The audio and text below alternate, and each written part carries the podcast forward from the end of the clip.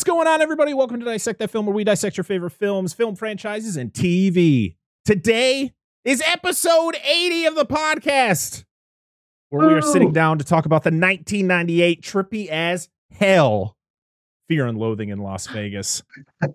I am your host, Brett Parker. Joining me, as always, the wonderful Dan and Angela of DNA Gaming. Hello. And joining us all the way from Cinema Trip Reviews is the wonderful Wyatt. Welcome Yay. in. Thanks for having me on. Absolutely. I'm so excited that you're here. That's not how. Great to I, be here, man. I'm ready to talk about Fear and Loathing.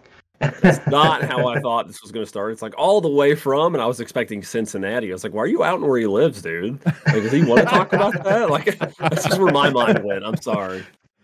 Just doxing me Yeah, I'm on that just, first absolutely. episode here. And here's his social. No, I'm just kidding. I don't know bad information. How'd you get that? Yeah. Oh my What- what is god. We'll put a new style like scroll ticker at the bottom and just like personal information. oh my goodness. So yeah, we are we are talking today. We are talking about this wacky ass movie, Fear and Loathing in Las Vegas. This beautiful Criterion Collection Blu-ray. that It's the exact same one I have. I think it's the only way you can get the Blu-ray. I don't think they did any other Blu-ray of Uh, they had like a steel book at one point I saw. Yeah, it just didn't have any of the features that I wanted that was on the, the Criterion collection. So, why you are the reason why we are talking about this movie today because we have been Yeah. allowing our guests to choose the movie that we cover. Um, some, you know, some good, some movies. Um, so, before we get into all the the fun stuff of the show, talk about yourself a little bit. Talk about your your show and what you do over at Cinema Trip Reviews. Yeah, uh, I started Cinema Trip Reviews about a year ago now. Uh, it was part of Waves 5 Media, which is still an operating channel if anybody wants to go check that out. Um, it was pretty much just one huge channel where we started a bunch of different shows. We had like a sports show, uh, a regular podcast, and then I was done, kind of doing reviews every other week. Um, and you know how life is. Uh, everybody that was involved with the channel had some some stuff going on, so we had to kind of put some stuff on hold. Uh, so in the meantime, I was like, you know what? I'm gonna go start my own channel. I'll I'll have the reviews somewhere else on my own, uh, and then it kind of just launched from there. Uh, I started doing weekly reviews, uh, just talking about movies from the old classics all the way to the brand spanking new ones that are just released in theaters. So um, normally I do it by myself, but every now and then I'll have special guests on. I know you joined me the one time we talked about The Matrix. Uh, that was a great time. If anybody hasn't seen that one, definitely go check that one out. Absolutely. Um, but it's it's just been a great time talking about movies with uh, a lot of good friends. Yes, I am a big fan of your stuff. I I listen to Thank you. all your episodes. Actually, I, you're one of the few ep- uh, podcasts that I actually watch more than I listen because you know you put a lot of work into your videos. So I Yeah, I- I- absolutely. you- there's only a select few podcasts that I'll actually watch over just doing the audio. Uh, but yeah, you have some great guests, and you've recently been. Uh, what it, so you you uh, what was your most recent video? The most recent one was uh, the Weird Al Yankovic, the Weird Al Okay. biopic that just came out on Roku. We just did that one, uh, but we had a, a whole month of October reviews, and I, I kind of overworked myself. Did more than I was expecting in that month of October, but uh, it was a great month though. Oh, absolutely. You had uh, Movie Dumpster on to talk about The Exorcist, which is Oh yeah, friends of the fantastic show, episode. Movie Dumpster. Oh yeah, they're great uh, guys. You did a Halloween ranking, which was a lot of fun to watch. Um, Yeah, I've actually had that one in the in the can for a while. I actually had it recorded a year ago, and then I was like, you know what? I'm gonna wait till Ends comes out. So I ended up scrapping the original video oh. and inviting my buddy Alex oh. on, and we did a, a whole brand new one just covering all the movies. man, I couldn't imagine recording something and be like, yeah, you know what? Oh, it was completely done too. Like I had it, it was like an hour or something, and I was like, you know what? This this isn't good enough, and, th- and it doesn't include Ends, and I would hate to do another ranking a year later. So it's like. It happens. I've, I've scrapped a couple episodes I've had before. And then you, of course, you covered Halloween Ends. Uh, but yeah. literally just Less- go, go less check said about that, the better. movies. Yeah, it's so many. yeah, seriously, we've talked that one to death. But today Yes. we are talking about uh, Fear and Loathing in Las Vegas from 1998. We are just we've been I swear we've covered so many movies from 1998 in the last like month and a half. We did uh, Phantoms, which came out in 98. We just did The Faculty, which came out that same year, and now we're talking about Fear and Loathing, which it's from 1998, but the way that Terry Gilliam directed this movie, it feels like a movie made in the 70s, which is the Yeah. the, the period of time that this all takes place. So, Fear and Loathing was directed by Terry Gilliam, as I just said, who is uh, well known for being a writer. And is he one of the actors from Monty Python, or was he just a writer for them? I'm not sure if he was an actor. I know he directed like Holy Grail. Yeah, Um, and I think he directed parts of like The Life of Brian or something. I'm not sure if he was part of their their troupe though. he's he's done movies such as uh, Brazil, The Fisher King, Twelve Monkeys, The Brothers Grimm, uh, and then his la- the the last movie he directed was the Imaginary. Oh no, that's not true. Well, he did the Imaginarium of Doctor Parnassus, which was the last movie that Heath Ledger was in. You ever Uh, seen it? I have not. It's wild. Like I, I only seen it the one time, but it, it's so crazy. It's- it's not crazier than surprising. this one. It's not surprising just from Oh. seeing what Yeah. this this whole movie was. Uh, actually, his last movie he directed was The Man Who Killed Don Quixote, which was a movie he had been trying to make for like 30 years, Mhm. and uh, it finally came out only I think a couple years ago. It had like uh, Adam Driver in it, and, Uh, uh, yeah, and uh, I think I remember that. what the hell is his name? The guy who's in Brazil, Jonathan Pryce. But yeah, he's a he's a trippy director.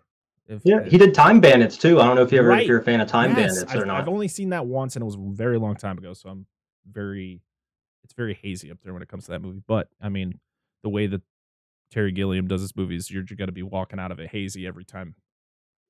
hmm Yeah, especially So- with this one. Yeah. So this movie was based on a book by Hunter S. Thompson, who ultimately is the character that Johnny Depp plays in this movie.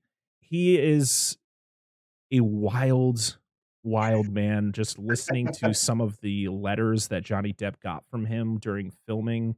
He actually on the Criterion Blu-ray or the DVD, whichever one you have, there is Johnny Depp actually reads letters that he got while he was the movie was being filmed, and like the the inner dialogue that you hear throughout or the narration you hear throughout this movie that's exactly how he was. That like he reads the letters i'm like it's just wild. It's like i don't know what he's talking about half the time. Like it's insane. And so when we talk about this movie there's a lot of dialogue in this where i just go i don't know what you're talking about like what is happening right now it's just Yeah. everything is so philosophical and just batshit crazy but also the fact that the amount of drugs this man was on throughout his life.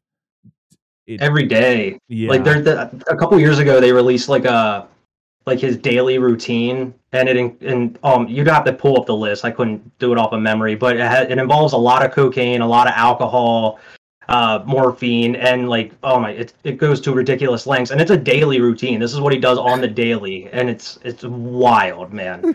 Um, I'm a huge fan of Hunter S. Thompson though. Um, but Johnny Depp, he he like hung out with him for like months leading up to Yeah. like filming and everything, just so we can get all of his mannerisms and, and everything spot on. yeah. I mean, the even like the clothes that he wears is very is was pretty much like picked out by Thompson himself because it was stuff that he actually wore. Uh, the car they drive in the beginning, the red, uh, Dan.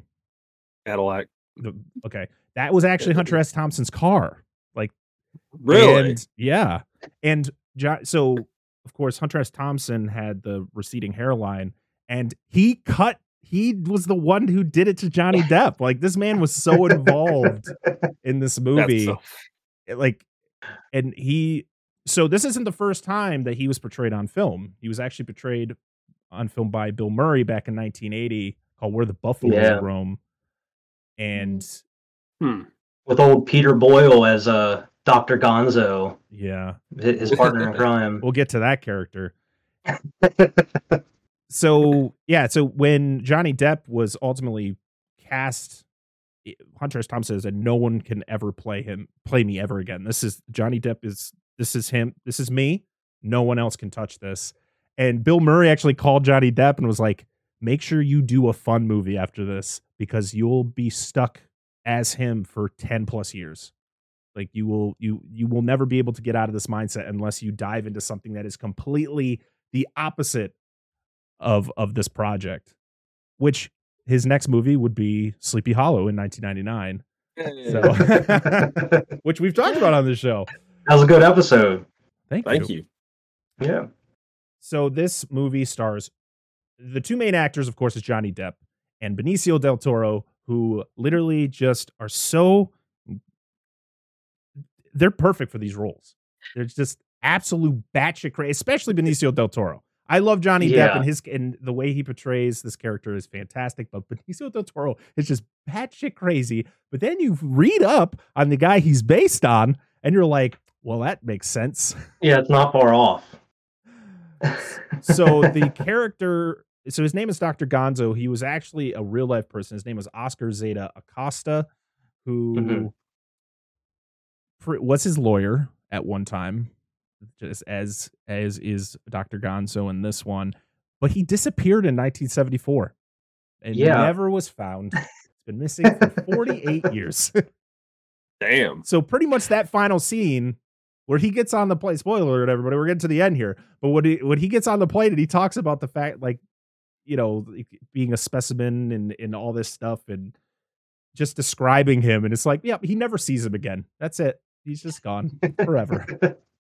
Yeah, he mentions that in like one or one of his books. Cause like I have like half this bookshelf over here. The one is like just a bunch of Hunter S. Thompson books. Um, I, I had a huge Hunter S. Thompson phase at one point, but it's like there is a point in one of the books where he mentions like, "Yep, I if I ever see that man again, you know, I'm gonna give him a strangling or something." I forget what the exact quote was, but he's like, "If if I ever see him again, like he just disappeared, just up and vanished out of thin air." Yeah, he, it- it's just absolutely insane. Yeah. Funny thing is, this isn't the last time Johnny Depp would would be in an adaptation of a Hunter S. Thompson book. He also did the Rum Diary, which, which Yeah. is where he met Amber Heard. I mean, Heard. Sorry. Um, yeah, that's where he met her, and uh, that, that was funny, I guess. Mm. Like in a cosmic sort of way. Sure. I don't remember much of the movie. I, I've only seen it I've once never when it came out. Diary. Just wasn't something I had any interest in seeing, even though I, I love Johnny Depp. That was like his his only like work of uh of fiction that he created, like Hunter S. Yeah. Thompson. Like the Rum Diary is like his only fiction book that he released that he Right. just completely created. Um, so I was like, first, and I was like, yeah, I'm all for it. I want to go see a new Hunter S. Thompson movie, and then it was kind of like vastly different than everything else, especially like Fear and Loathing and stuff. And they're not doing as many drugs. Where are Exactly. all drugs? Why aren't we high? did you guys feel high watching this? I did. Um, Absolutely. so that also going back to Dr. Gonzo. So Gonzo is the description of the type of journalism that Hunter S. Thompson would do. It was called Gonzo journalism, which is pretty much Mhm. Used. It's it's journalism where you include yourself as the narrator. So the reporter would would put themselves in as the narrator and and describe everything from their point of view, which was which was pretty funny uh, because you could tell by the way that uh, the, the whole point is is like this character is a journalist and there's points in time where you forget about it because you're like there's this this movie is just them being high as fuck the entire time spouting off nonsense and just thinking that everybody's out to get them.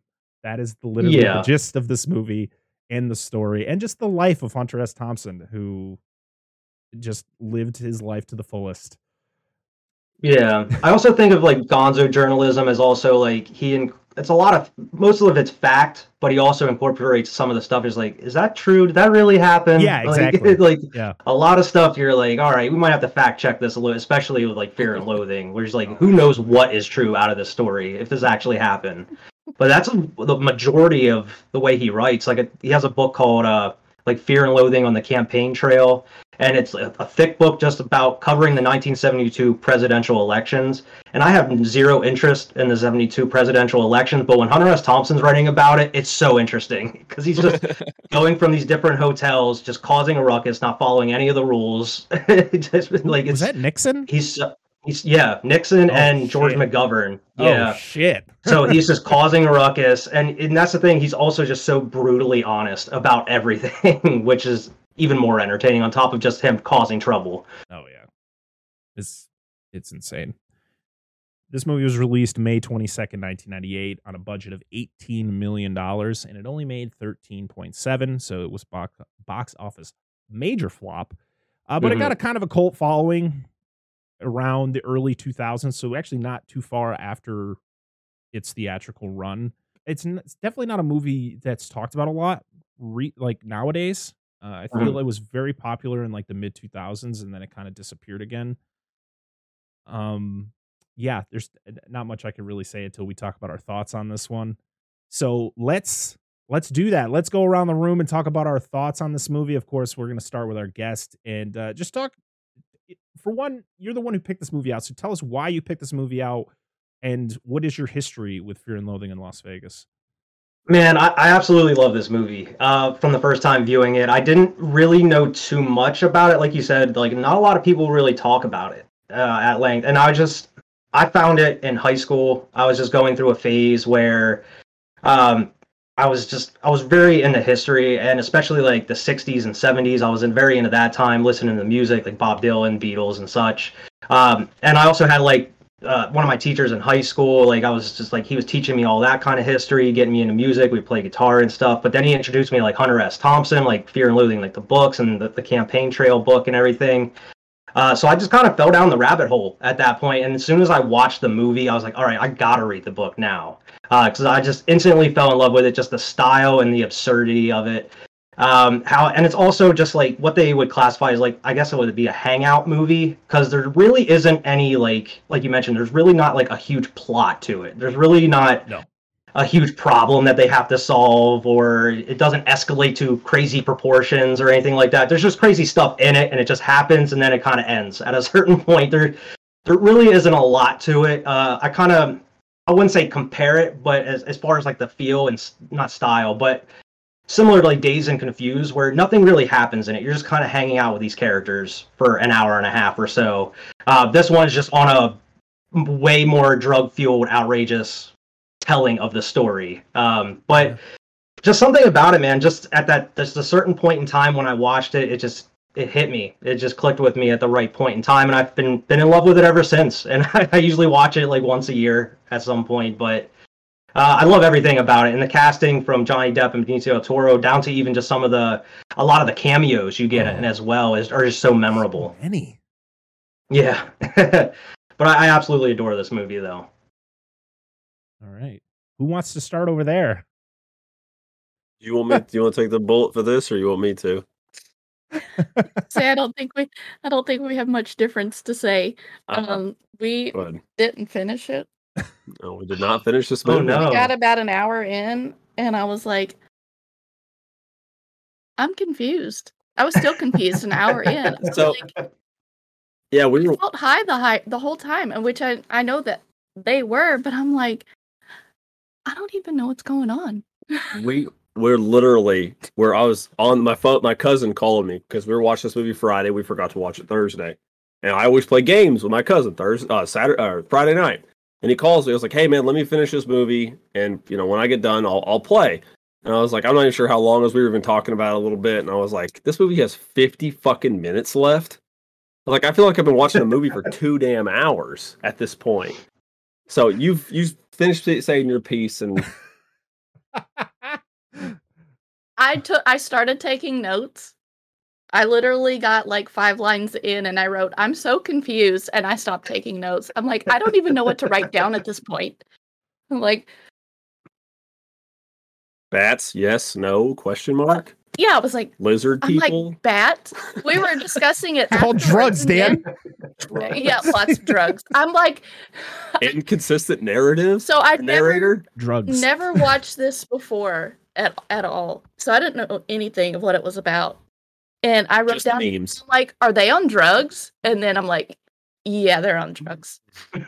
And then it just went downhill from Well, there. the opening line of the film really is, sets that tone like real strong.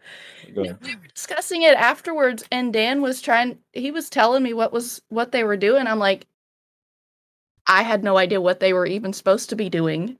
Like I Yeah. I was just lo- I was lost. For a while, you don't until they get there, and then you figure it out. You're like, oh, that's what he's doing. Okay. and then they get to the their hotel or whatever and i'm like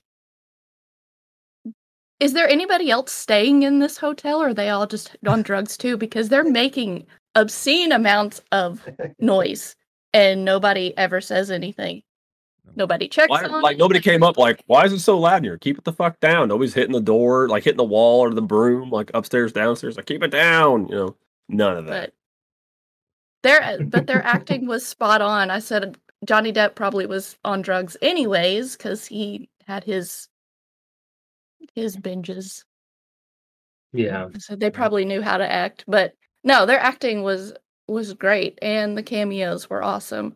I was just so lost.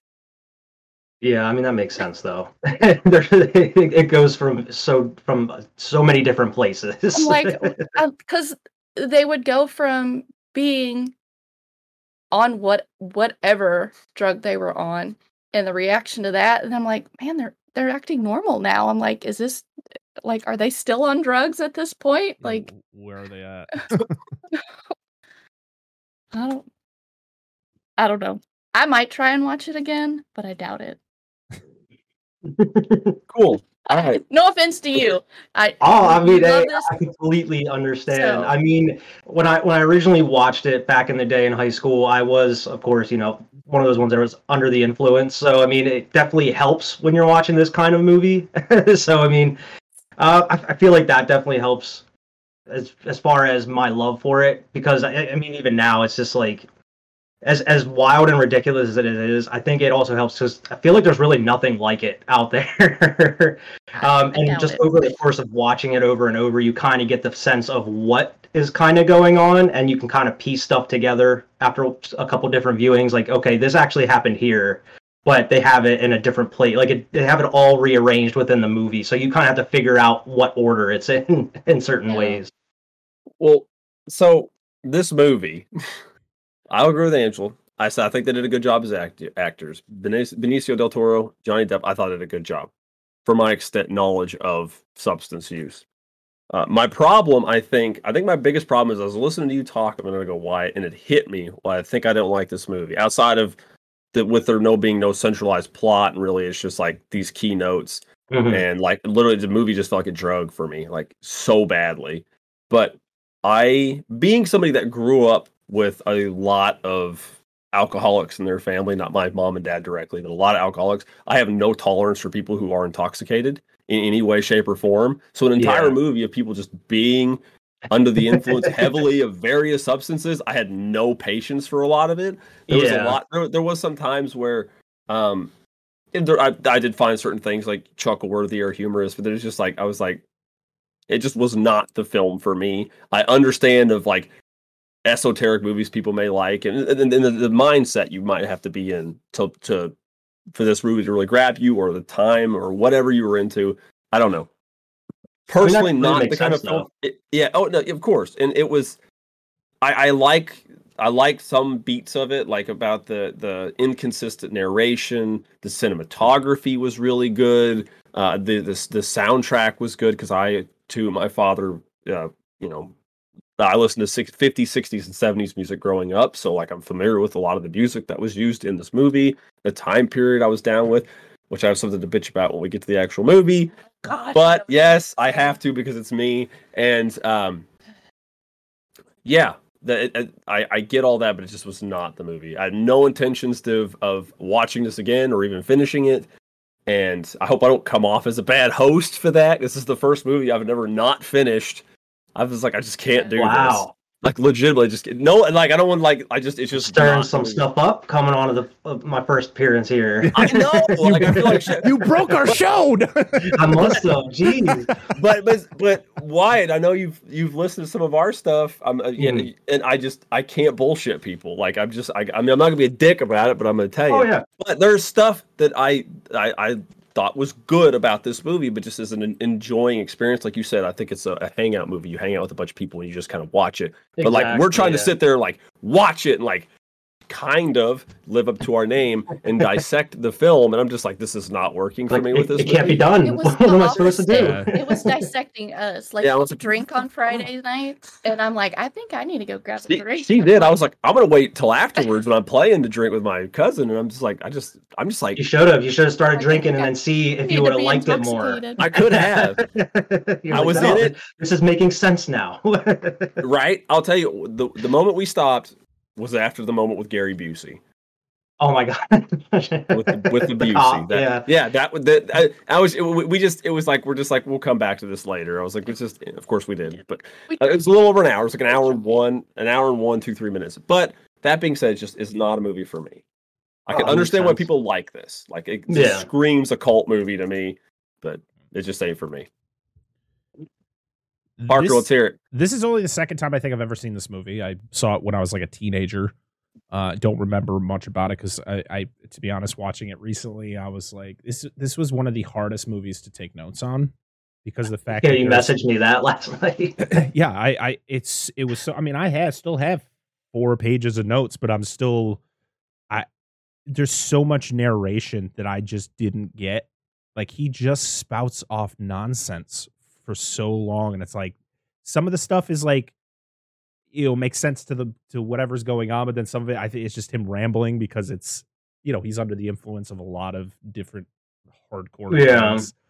Uh, the performances, though, fantastic. Like Johnny Depp and Benicio del Toro, they play off each other so well. They are perfect Uh-huh. for these roles. I love all the cameos.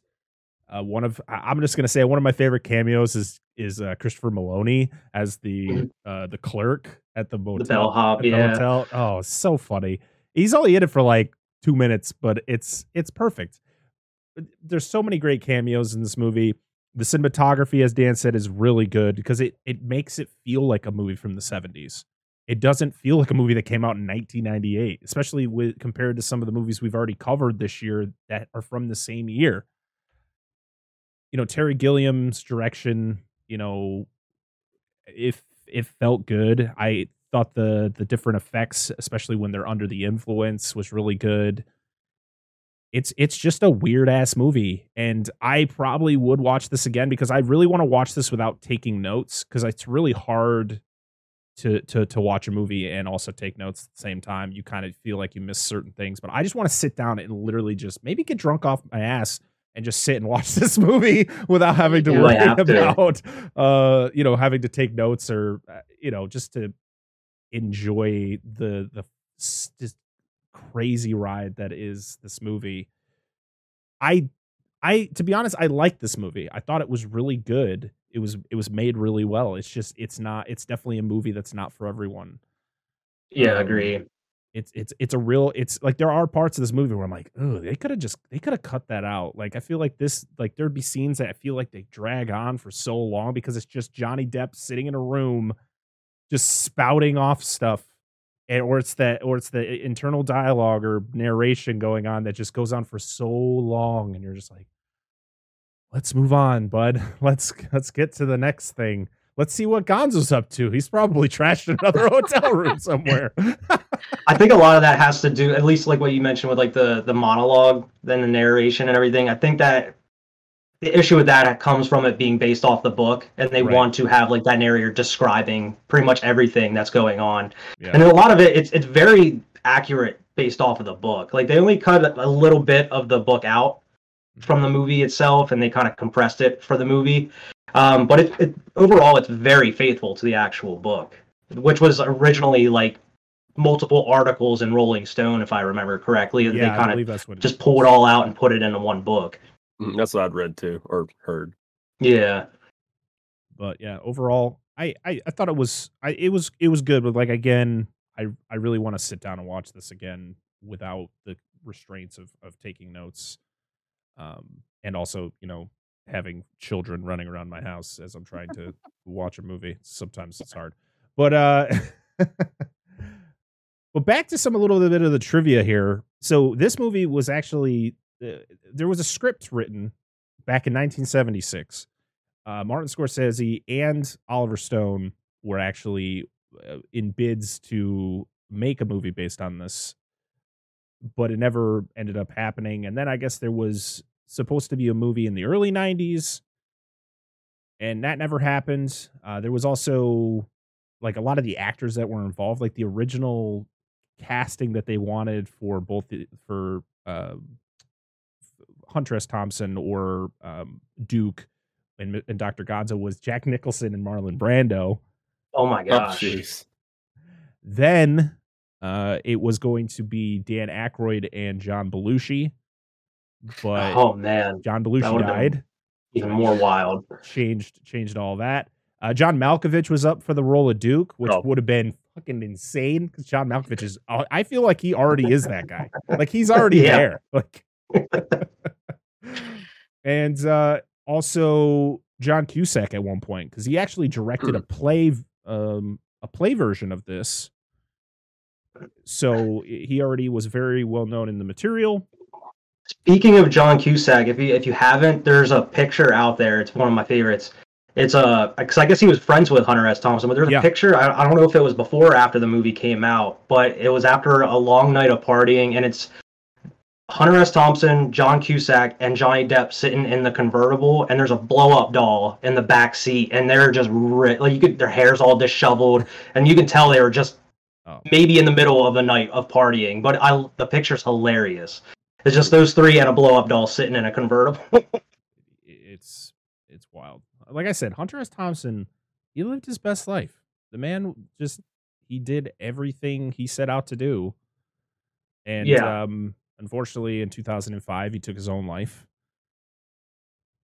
Which uh was some say surprising and some said not so surprising based on Mhm.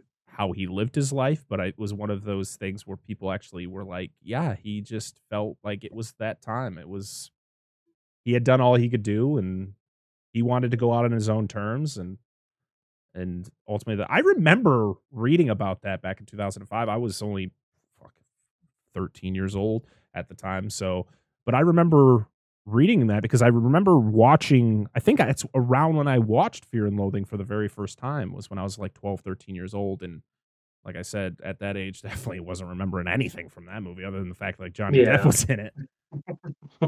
and then um yeah and, and at his funeral his ashes were shot out of a cannon which is always something you Hell to mention yeah. when you talk about Hunter S. Thompson. That's badass. Yeah. Yeah. And yeah. I'll- if you haven't, I'd, I'd highly recommend going watching uh the documentary Gonzo, and it's just about his whole life and all of his work and everything, even up like past up and up until he died. But the whole thing's narrated by Johnny Depp, but it has like a ton of different celebrities talking about it and going in depth about like his life and these stories, what was real, what wasn't real, stuff like that. But it's it's very interesting. Well, I actually heard about Hunter S. Thompson in somewhat unrelated means.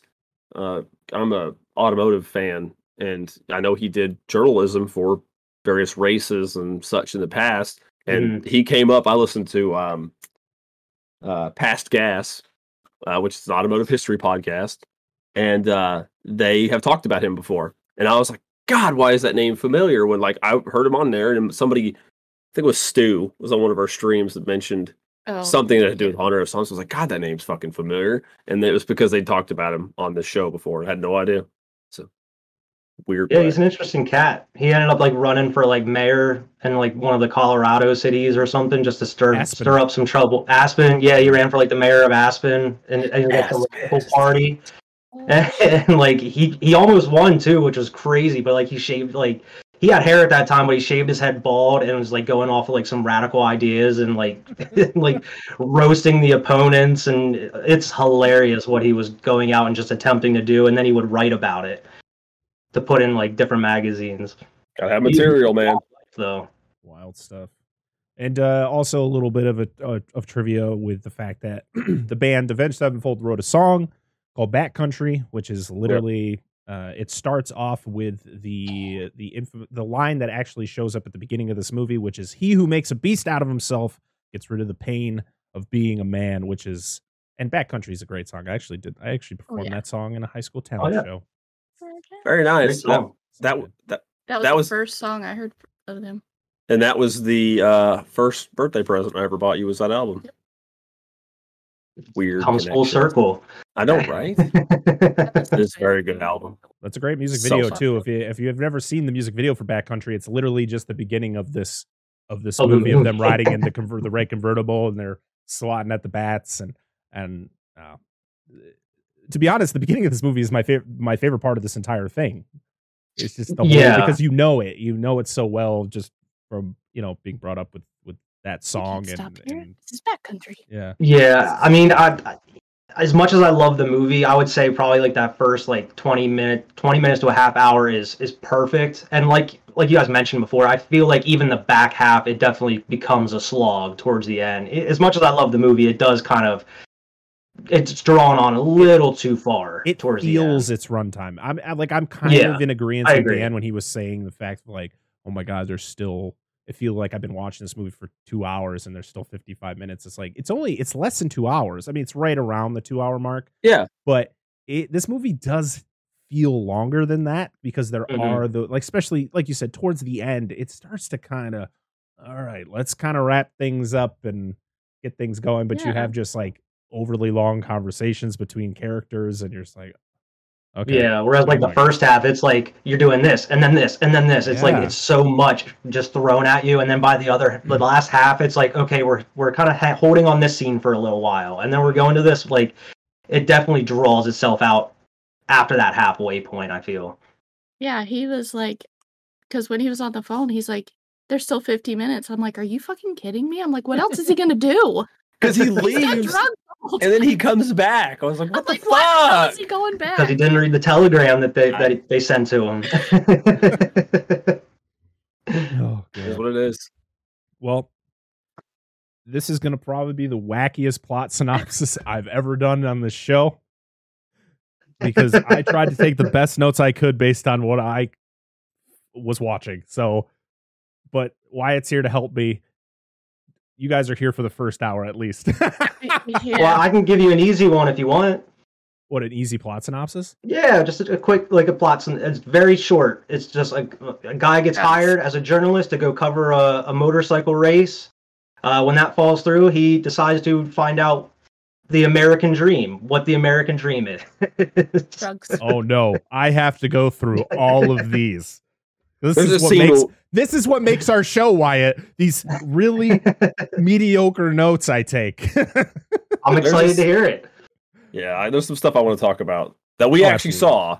We we did watch a video to like give us the breakdown of the second half of the movie. so you guys actually know what's going on okay yeah, Good. a little bit. and For wyatt part, if you ever ha- if whenever you have anything to say interrupt me you, that's that's how this works you don't have to So raise your I'm- hand. yeah you don't have to raise your hand as i'm going through if you have something to say just start saying it and i will stop talking dan knows angela knows Sometimes. that's how we we, we, go, we roll here First, the, the fact that you mentioned me first just feels really targeted, but I'll. i allow always target you dan you should know this by now he likes me better. That's true. I like you better, I'm so not I mean gonna it say makes sense. anything. I- I don't. I don't pick favorites. So this movie opens up. We find out we're in the 70s, 70s America. We're driving through the desert in our beautiful Cadillac convertible. Yeah, and by the way, Cadillacs aren't my thing, so that's why I can't. It's Eldorado, fucking fucking Instantly like took that. you out of the movie. You're like, "Fuck this car." No, no, it. it was fine. It's just Cadillacs aren't my thing. Cadillacs are land barges at that time, so I'm just no interest in them whatsoever. They were land barges up until I was probably a teenager. Yeah. My grandmother had Cadillacs for like 10 years of my life, and those things were boats.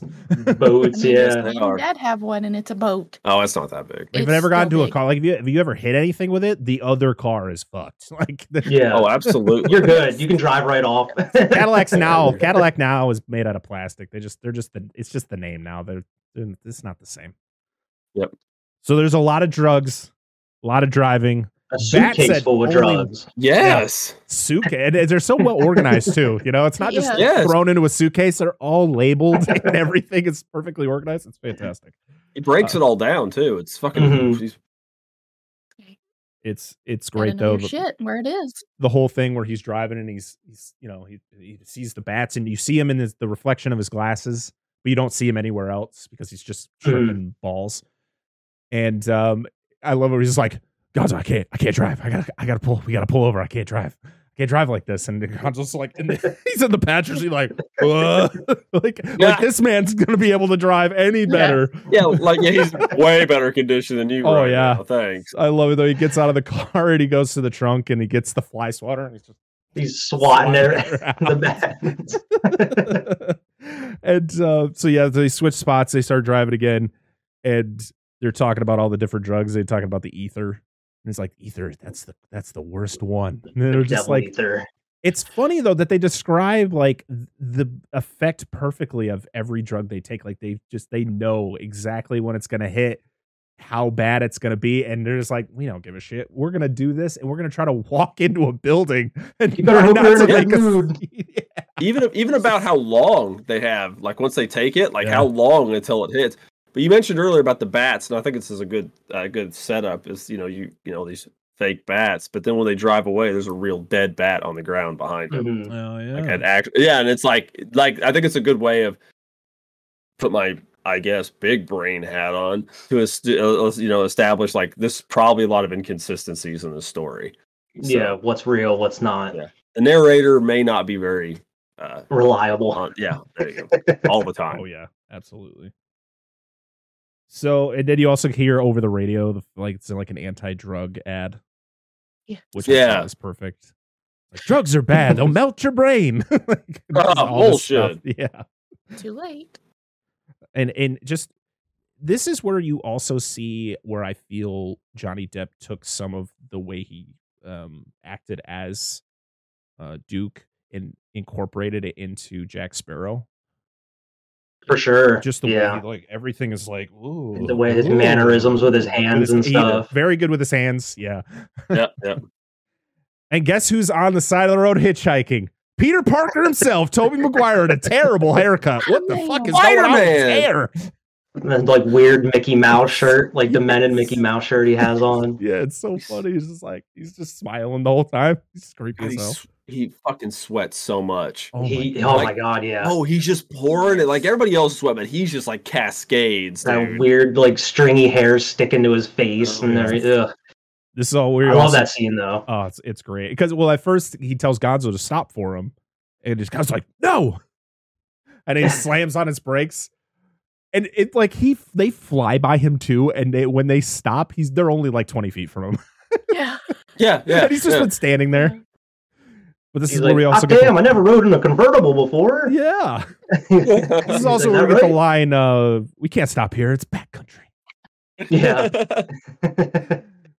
So this is But I where, love that that scene, like right when they pick him up and, and they're driving, he's like having that internal monologue, Mhm. and he's like, "Wait a minute, did I say that out loud or was I thinking it?" Oh, And yeah. he's like, "Did they hear me?" And that's where he hops in the back seat with him and he's and this is where he tells him about the mission and we get a flashback to them hanging out in a restaurant and they get a he gets a phone call about going to Vegas because he's going to be covering a race Mhm. and uh I- he's you know the guy's looking for a tip and he just throws quarters Yeah, like the dwarf the, the, that comes Yeah. out with the Hunter S. Thompson hated the scene. He he actually stated that it was like rude and disrespectful that he would have never done because it's him. It's ultimately you know Johnny Depp is playing him, so like Yeah, there's certain things where he was like, no, that I would have I would have never done that. But I guess after a while he just kind of said fuck it. he walks carried- out with his drink still. He takes their their glass and everything. Yeah, they don't pay the bill either. The, the Yeah, guy's like, like "Hey!" so I love this montage though, like them just like getting their everything together to go on the trip. Yeah. Well, this is where we also get we also figure out Gonzo is Duke's attorney. And he always says, as your attorney, and then would say something and he says it all the time in this movie as your attorney and it's always like as your attorney i would i would uh take that you know that sleeve of acid Like, yeah. wait what And he's like, we need to get hmm. Acapulco shirts, hmm. and, and what I forget what else. He's at, he's like cocaine, and he's like, you're gonna have to get loaded up to the teeth, get some guns or something. He's like, might run into some Yes. trouble. we need all the drugs and then he's like and i need to join you on this journey I can't argue with the gun mentality. Stay strapped or get clapped, guys. anyway, seriously, seriously, this is a part of the movie that I was like, what the fuck? Like, this movie takes place in 1971. The vehicle they're driving is a Ford Maverick.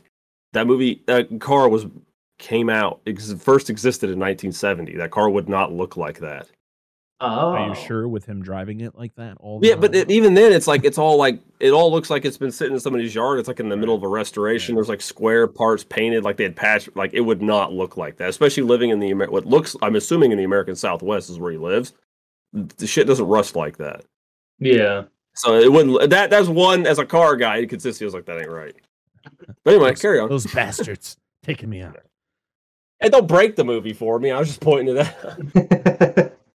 so we get the uh, yeah the montage where they're getting ready they go get the car and uh i love it where he goes in reverse and just nails it off of the curb and he stops and the guy just runs off he's like hey you just uh you just went over like a like an eight inch like a, curb like yeah, like a like without- at 30 miles per hour or something like without that. even slowing down So it'll be all right, just tr- testing it for stress, like something like that. Yeah, yeah, Yes. yeah. he's not even paying attention to what he's saying he's just looking at something else and then he's like i need, just need you to sign this and decides it and just burns He's like, out. oh, this is a nice pen. And he like takes his pen. And he's My like, you haven't been drinking, have you? He's like, no, not me. Fucking I haven't been.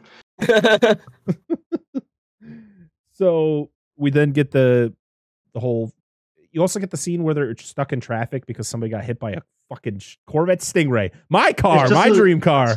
Somebody just Small gets excerpt of it. He's like, oh, we went here, we went here, oh, and then we got delayed in traffic because someone was hit. And then it's like you see the blood and someone got hit. Yeah. It's like, why was this even here? like they just had to include that they got stuck in traffic. so the blood Flavor stain flavors. on the sheet was a smiley face. If you didn't I notice. forgot about oh, that. oh, I didn't. I didn't. So we then are back to the present where Gonzo is having a horrible trip. Like he is, he has to pull over. He's like clawing at himself. He's like flailing around. and then he just starts spouting off some like philosophical shit. It's like, what are you talking about? and he like gives them I don't even know what it is, but he gets them like like he breaks it and he like, gets them to snip it. Is it smelling And then he's like- cocaine? I don't know what it is or like Probably what exactly it drugs. is. Oh yeah. Yeah, I'm, I'm assuming it's more drugs, but he like completely calms down and he's like, "What the? How the hell do we get out here in the middle of the desert? Yeah, I know, right? what And the this hell is are we where- doing here?" And this is where uh, Peter Parker's like, I'm fucking out of here, man. Bye. and this is what causes uh, Duke to kind of like he he's like, oh well, he's gonna go, he's gonna go to the cops. We gotta go, like we gotta get to Vegas as fast as possible because Well, they mention about like going to find somebody like while they're there. Like they, it, it's completely separate from their story. That like we're gonna go find like I think they said like Savage Henry, Sal or something Oh, Henry. Yeah, yeah. And he's Yeah, like, yeah, he's, yeah. he's cashed his check, and that's why he pulls the gun out and he starts shoot like trying to shoot it, but there's nothing in it. Yeah, uh, And then, like- Gonzo's going on about that. Yeah. Yeah, and then like Hunter S. Thompson is like, where does he get o- off like criticizing a doctor of journalism or something like that? And Yeah. like gets pissed off, and that's when like Tobey Maguire's like, all right, another ride. Don't here's fine.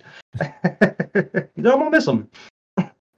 so Duke is back driving again, and this is where you see Gonzo trying to put a line of coke on top of a of a suitcase, and because they're While they're driving, it just blows in his face, and Duke is pissed. He's like, "You fucking idiot! Like you're wasting it. You see what God just did to us, man? He's like, He's "What like, no, it wasn't God, it was you. and then he starts licking the briefcase. I was Which was wondering all why he was. I must have missed that. I was It wondering was all why he was licking improv it. by uh, Benicio del Toro. That wasn't in the Well script. It was. It was. It was. Yeah, and then he's like, "We have I just ate a bunch of this acid." He's like, "the because Doctor Gonzo gives him the acid. He's like, here, take this." And then he's like, "Oh, we have like three hours or so, and we only have like a certain amount of time to get there before it takes into effect or something." Yeah. He's like, uh, as your attorney, I tell you to take a sleep with this acid. And and he's like, Okay. he's like, is it gonna affect me before we get there? He's like, probably not. So they uh, they get to Vegas and they're going through a great. At least Duke is going through a really bad acid trip. He's kind of Oh, like yeah. slowly wandering through the lobby of the hotel. He's the, he gets he Floors gets in- moving. yeah, the oh yeah, the the rug. It's got the it's like going up the wall. He uh he goes up to the the whatever The concierge the lady. concierge lady and she her like her face is starting to morph and then he's Yeah. like he's just slowly like what the fuck and then he looks up and her head is just an eel and then you know gonzo comes up and he does he helps him out then they go to the bar and he's Oh still gosh. just going through it man and he's you know everybody it's just it's such a weird environment too and then he looks out and it's just lizard people and they're like having a weird bloody orgy yeah. i'm like what is happening The, the the practical effects for the lizard suits are really good though. it really Yeah. good They they are really good. I thought they'd be CG because they were already using some in the movie, but no, they're like they're practical effects. oh my god Yeah, and then like the blood on the floor is like to like piling up. He's like, we're gonna need some golf shoes to get out of this muck. Yeah, he, he yells at the very end, like when he starts like like right at the very end of that whole trip, he yells something about the golf shoes, and everybody looks at it. Golf Like, just- it shoes, snaps like, out of it. yeah Yeah, yeah. oh my god this movie does a great job. even though you know it's set in Vegas, every location they go to, it feels like somewhere you would never be. Like it feels so odd. Like it doesn't feel like a real place. No, especially like that that area they're at where there's dinosaurs. It feels like so weird. Like a sci. Yeah. Like there's so many lights and mirrors and stuff. It's so such a weird location. if you told me this was like reno or atlantic city then i'd be like oh this makes sense because we all know they're just the knockoff vegas Um, yeah. Great value. exactly even worse The, the um, desk clerk is played by Katherine Helmond. Like the mustard? Or is it mayonnaise? who's that Mayonnaise. and Yeah, it's it's- So she's played in all kinds of stuff. Who's the boss? She was in Coach. Um, Everybody Loves Raymond. Hmm. She was the mom, not the mom. She was in all kinds. The Love Boat. Like she's been in all kinds of should know stuff. all- I, should- did not should be like, realize. oh yeah, because I my mom used to watch all those shows when I was a kid. I did. So. Well, I recognize her from I I love Coach, and Who's the Boss. And who doesn't Coach is great. Nelson? So I was like, that's so cool. I'm looking at because she looked familiar. She was in Cars. Oh really? Lizzie in I Cars. think Lizzie's the Oh, old. it's the old the old The car. old- Yeah, Yeah, she's she's done apparently her like all of her appearances. Hmm. interesting. Oh, that's pretty cool. Like she's in uh, Car 54. Where are you? She was in the TV series. Hmm. Gunsmoke. Oh, fucking Gunsmoke's awesome, She- dude. She's been working for a She's been in while. everything. Yeah, she started in 1955, so she's been in. She's been in a lot of things. That's pretty cool. Very cool. Love. So you get the interesting interaction where the photo the photographer shows up to their hotel room. oh, what's that guy's name? I Yeah, I, I don't. I've seen like I know he's in like one of the scary movies. He's he's in. He's like, oh, it's that guy. he's one of, Yeah, those, I- I one can of think of those guys. does he have a I can't think name or is he just He does have a name. All right, right there. Lacerda. Lacerda is the photographer. Oh, Craig. But like, yeah, like Duke is is still going through it, like hiding behind the table, like watching like Vietnam on TV, Oh, and yeah. there's Yeah. just reflections on the walls and on the floor. Yep, Yeah. yep. He's he's tr- yeah, he was in Scary Movie 4. He was in a bunch of those like superhero movie Uh, yeah, Yeah, like the parodies. the bad parody movies. But yeah, he shows up to the room. Yeah, Duke's going through it, man, and Gonzo is super paranoid. He's like waving his gun around, and he's like doesn't trust this guy. I, I know what you're up to. Yeah, yeah. And he's like, I'm just gonna let myself out. I like when he's like rattling off like all of like the different models of bikes and stuff that are gonna be at the race, and then it Yeah. like cuts to him in like an army uniform and everything. Like Vietnam and shit. yeah. So Duke goes You're to not the a race. Portuguese man. So the next day, Duke goes to the racetrack, and you find this is kind of where you find out he's a reporter. even though you kind Yeah. of get the idea of it based on the mission, but you don't.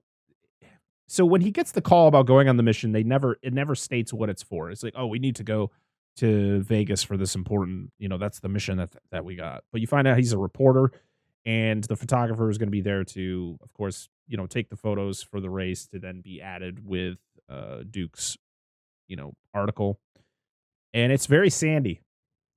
And of course, Oh where does, yeah. where does Duke want to be the whole time? But in the bar, uh, getting his beer. This is where you see Mark Harmon, most famous from Yes. NCIS. Yeah. he's I'll just there. He's like, in a future, I'll be eaten by a human hamburger or something. He says. I feel bad every time because he like as soon as he gets that nice like big glass of beer, that dude comes in and like shakes the sand and dust off of it Yeah. into his mug of beer. There's a every time I'm like, no. there's a I'd be so deleted scene fucking where this guy talks for like five minutes. This dude who like brushes off the sand in his cup. I was Mhm. like, what is going? And he just spouts nonsense. I'm like, well, thank God that wasn't in the movie. That would have added ten more minutes. damn already too long movie. Um. So yeah, so Duke then gets picked up by the photographer to go out and kind of ride alongside the racers, and he's Like, kind of just beer. yeah, yeah, and he's kind of over this shit, man. He's over this shit. He pulls up he, he because he's driving. He's still kind of tweaking because he can hear, you know, uh, it sounds like a machine gun's going off, yeah. and then and then like these extreme. I called them extreme hunters because they're coming out of nowhere in this like jeep with a freaking you know mounted gun in the back. Like Have you Flight of seen- the Valkyries playing and Yeah. Oh yeah. yeah. and like, and that's when Dukas is like, yeah, I, I don't want to do this. So he fires the photographer and kind of just, oh, he pours out his beer, which is just, just Sandy nasty muck. now. Yeah. and uh, he walks, he walks back to to town. uh, we get Tom Jones playing as they cruise the drag. I love all the shots of them driving on the Vegas Strip because it's just them sitting in a cut a cutout of a car with some green screen Yeah. Yeah. and just a still image of Vegas going on in the background. There are certain great. points. I, I believe it might have been the, like when they first get into Vegas that we already covered. There's there's a couple different scenes where it seems like they CG'd some of the signs from Vegas, and like it doesn't look like they actually use shots of the actual real place. It looks like they created some of the certain signs. I was like, I wonder why they would have done that at that point. Maybe they just didn't want certain businesses or locals used in in movies or something. I don't know. Yeah, I mean they could have. I know that for certain scenes they had like very strict limitations. Like anything Yeah. that was filmed inside, they could, had to, like they had from like two a.m. to six a.m. to to film it, and they were only allowed a Oh, certain amount of extras and a certain amount of spots they could actually film. So yeah, I mean I could only imagine they couldn't actually be driving down or like film a lot of Vegas at the time, so they just had to improvise and Yeah, do the effects. Yeah, and then you go to like one of the most nightmarish places ever.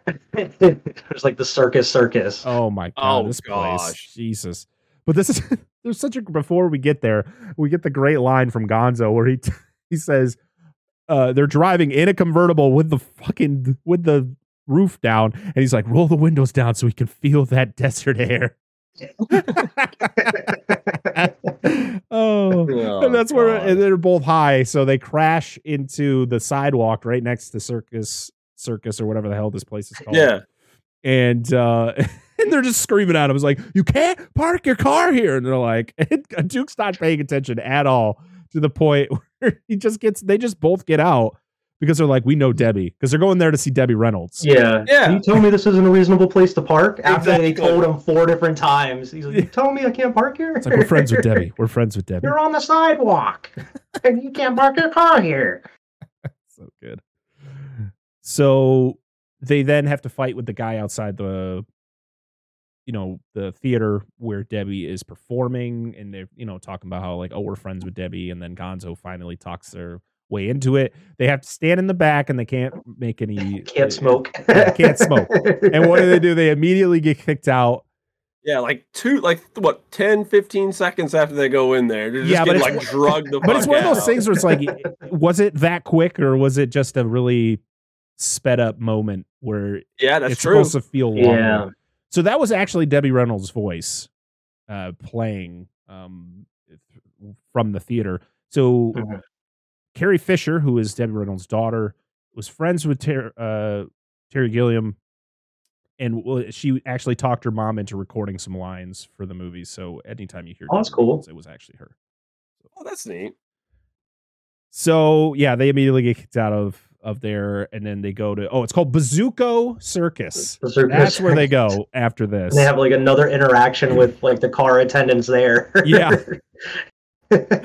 so Isn't- this is This. Oh, go ahead. No, go ahead. No, you. Go. oh no, this is where they they use ether, and I was this is like, when- oh, here's a good idea. Ether. And they were just talking about how horrible it was to fucking take Oh ether. my- it's just a fuck. It's gasoline, man. the dude's face is like morphing, and he's like, "Here's my ticket." He's like, "I'll remember your face."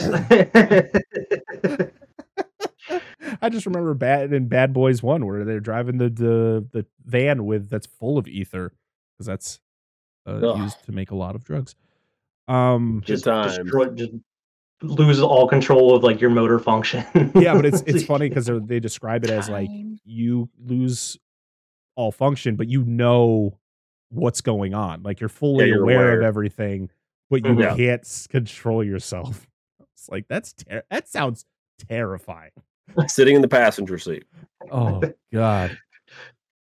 Trying to walk, and they're just like bow-legged, stumbling, super slow, and like the old ladies are behind Oh, them. so they go to the acrobat they go to like the circus part where they're like they're doing the trapeze thing and the all the acrobats are doing the thing and what the fuck was i watching it With was the a wo- baby? it was a pregnant woman and then it was people with scissors Yes! swinging and then one and one dude with a hammer hits the hammer on the pregnant lady. The baby just flies out and then they fly up with the big fucking scissors. What the fuck is this I'm like, yay! And I'm like, what the fuck just what did I happened? watch, man? I'm so confused. and then they have the Shit. dog. Like they have a dog they throw It was to a like Wolverine. the other acrobat. it was a Oh, it was a Wolverine. Wolverine. Yeah, I was like, ah! I Every was like, time I'm like, what the hell is it? Because like I couldn't figure out what it was. I- You said bear and I said Holy dog, and I'm like, I don't know shit. what the hell it this is. is a fucking honey badger or Wolverine or something. Holy shit! Somebody What's wouldn't happening? lose a be there, hand. though, 'cause like that net is like right above where everybody's gambling. Yeah. So it would be so like I would be so worried about somebody just coming through that net right They drop the Wolverine. It gets loose in the place. just terrorizing No! everybody. This was the early 70s. I just write that shit off. Oh, Nobody sued you for that. No, Yeah. absolutely not. Just give them some money. They'll leave you the fuck alone. This is where we But get yeah, a uh, Vern Troyer nightmare fuel cameo. place. Oh, absolutely. Vern Troyer shows up. Yep. Mini me from Austin Powers. and then disappears right away. Yeah, underneath that- that's that it. Lady's dress. that's his cam- that's his cameo. See you later, buddy. Hey, he got a paycheck. So. Yep. Uh, Duke. Ex- I think I think Austin Powers the first one came out a year before this, or was it ninety nine?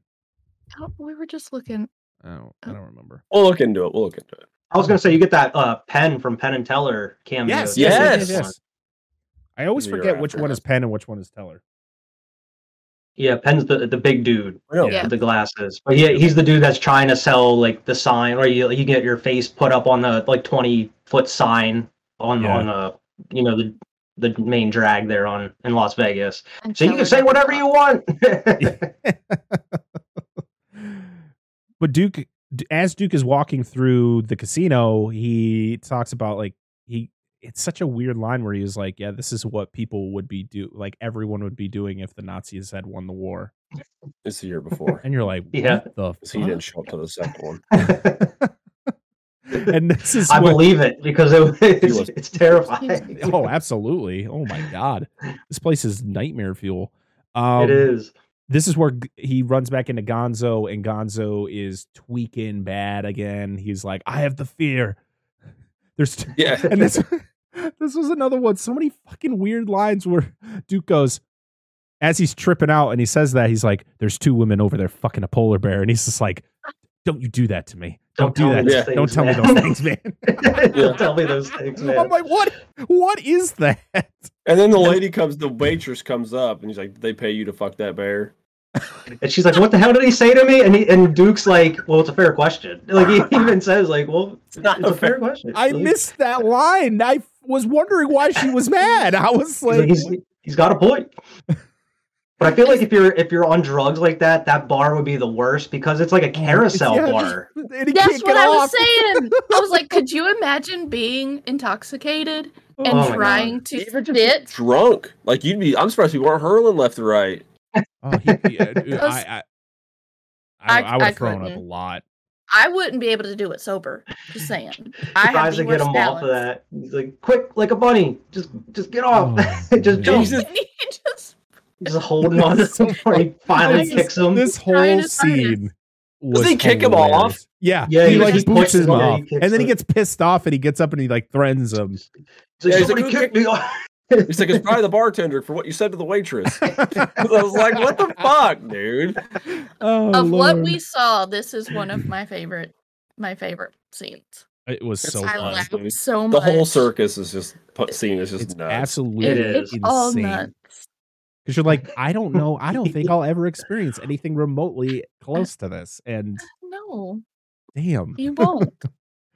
this is where we get the line from Duke where he's like, "This is not the best town for psychedelic drugs." No. You think? they get back to their hotel room, and this is where Gonzo pulls out the big giant Bowie knife and just starts going ape shit with it. Yeah, he's He's like, just, where the hell did you get that, man? just chopping up oranges really Did he say- like, psychotically. Like, Did he say ah! room? Did he say room service sent it up? Yeah, they didn't have anything to cut the oranges or something with. Oh, and it's like, why would they give you a big ass like Bowie knife or something? Where would they get it from? where did you get that? It's Vegas. Lost and found or oh, something? Oh, so funny. We then get a flashback of oh, so Duke talks about an interaction that Gonzo had with he's like, "Oh, you know, it can't be as bad as that confrontation you had, you know, so long ago." And then it brings the flashback up and it's they go into an elevator and who would be there but Cameron Diaz. Uh with and the photographer, yeah. yeah. she's with the photographer, and uh, Gonzo kind of like loses it because they're asking, like, "Oh, you know, you should." I don't remember what they said he should be doing. She asked him if he's a racer. And he's like, "Oh, uh, yeah. he's like, Am I a what? And she's like, What class are you in? He's like, What the fuck kind of class are you talking about? like he has no idea. he doesn't handle this well at all. yeah," and he like threatens one of the guys, one of the other guys that was there, and um, I what happens though? Because they like run away like they just did something really bad. Did I miss? Well, he pulls the knife out on him. Oh, yeah, and those remember- people. The elevator stops on that one floor, and the elderly couple's like there. oh like- right. because Gonzo pulls the knife out on because he thinks they're like they're like making fun of him or something. but he Oh, like okay. pulls the knife out and then he like puts it up against like the photographer's neck or whatever, and like Right. he's like, "All right, we gotta get out of here. Like this took a turn. Duke just wants the hell out of this elevator." Yeah, they just they literally run like they're about to get arrested. Like they're after us. They're after us. Get in there.